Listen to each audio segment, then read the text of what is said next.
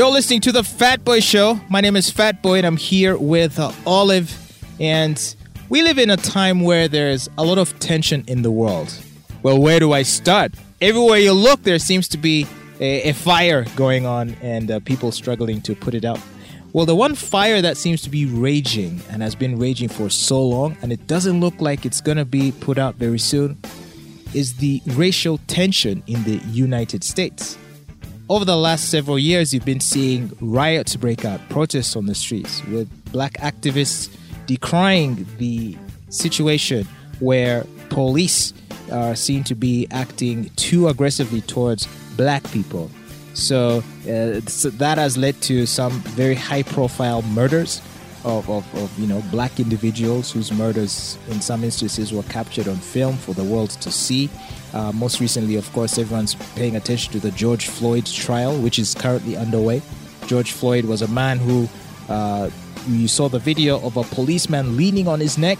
He died. Nine minutes. He died shortly thereafter, and right now the officers are being tried for murder. And depending on what the verdict will be, uh, I guess we'll see if there'll be another riot or not. But in fact, as we speak, there have been riots because there's another guy, I forget his name. Right. A new guy, uh, there's a new incident of a guy who I think right. was shot, according to the police, by accident. that they wanted to tase him, but the officer instead pulled out her pistol and shot him with the gun instead of the taser. Hmm. Uh, that that's the, the narrative. But uh, there was also another report saying that when they tried to stop him, he instead, the driver, I don't know if he was the one driving, the driver decided to continue driving. So they decided to, to shoot. So the thing is, and also, why was he stopped? Apparently, he was, and I don't know if I have it correct, but I think he had some something dangling from his side view mirror, air freshener, something like that, something quite trivial, uh, which apparently is illegal in that state in, in question. And so he was stopped, right? and then uh, I think uh, the, the, the, the conversation didn't go too well. They wanted to arrest him, and I think he wasn't in the mood to be arrested. So, uh, as he was uh, evading arrest, eh, they shot him. And so that's caused some more strife. So, so over the years, you've been seeing many, many incidents like that that has many black people calling to question whether or not they should feel safe in this country where it almost seems like they're being hunted down. Well, that's the narrative that's being put forward by a lot of the people on the front lines of this uh, struggle for racial equality. Well, you might have heard of an organization called Black Lives Matter. They have been at the forefront of the fight for racial justice. And uh, over the last few years, they've made a huge name for themselves.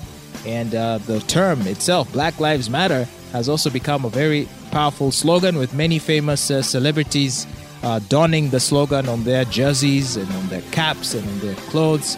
The NBA, I believe, painted it on some of the basketball courts uh, where they were holding televised games. So it's become a big cultural phenomenon, but also they are an organization and a rather well funded organization. They receive a lot of support, financial support, both from ordinary people and even from corporations.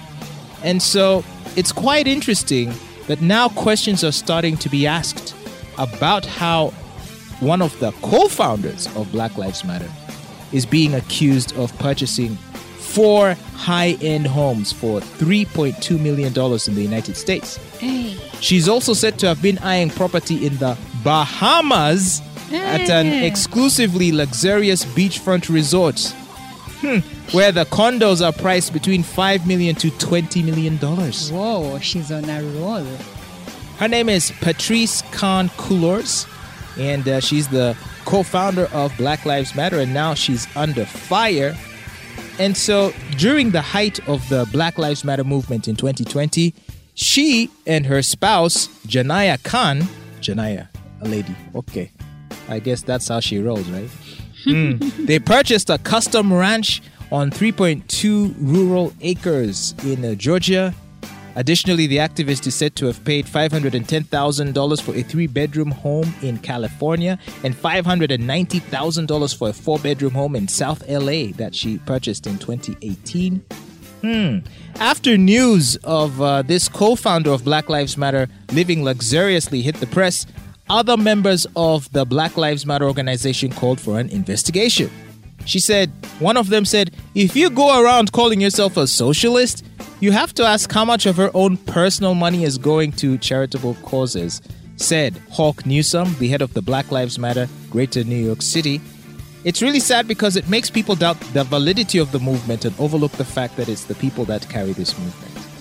So wait, her co-founder is the first person to question where her money goes. Well, the thing is, her the story of her, I guess, uh, real estate binge bonanza. It was put up by a, a newspaper. Mm-hmm. I, I believe it was the New York Post. Mm-hmm. And so since then, obviously, you know how scandals are. Mm. You know, one one.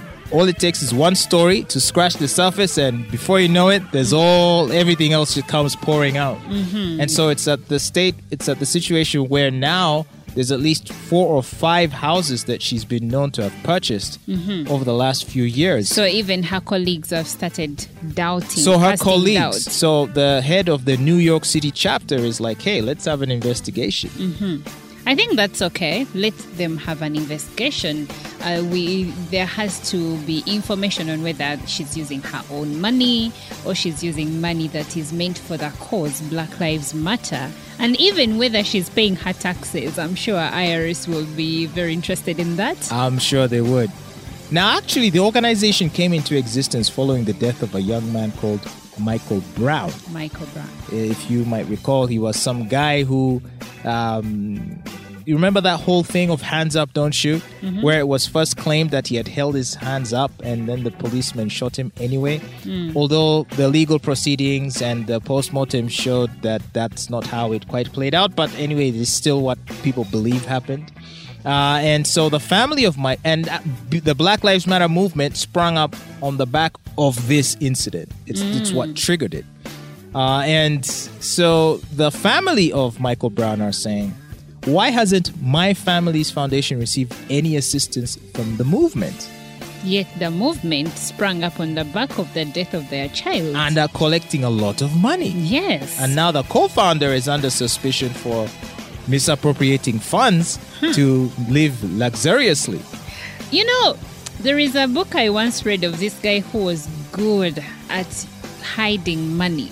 And the one thing I learned from that book is that if you know you have squandered money, you miss, you have, you know, committed fraud, don't live large. Yeah. Don't go all over the place buying real estate. it Anyway. will end in tears. So for people who believe in activism and activist causes, hmm. I don't know, you're probably better off organizing at a smaller local level and then just trying to make what change you can in your community. Hmm. But once you have sort of an organization of this size, hmm. you sort of attract people who really are interested in their own uh, agenda. Yeah, but you see, uh, um, a, a charity, rather an activist organization like Black Lives Matter, will access or will have the attention of the most rich, like celebrities, Yep. heads of corporations, multinationals, and stuff like that. So, and these guys are giving in for a good cause, which is meant to be for everyone on a large scale.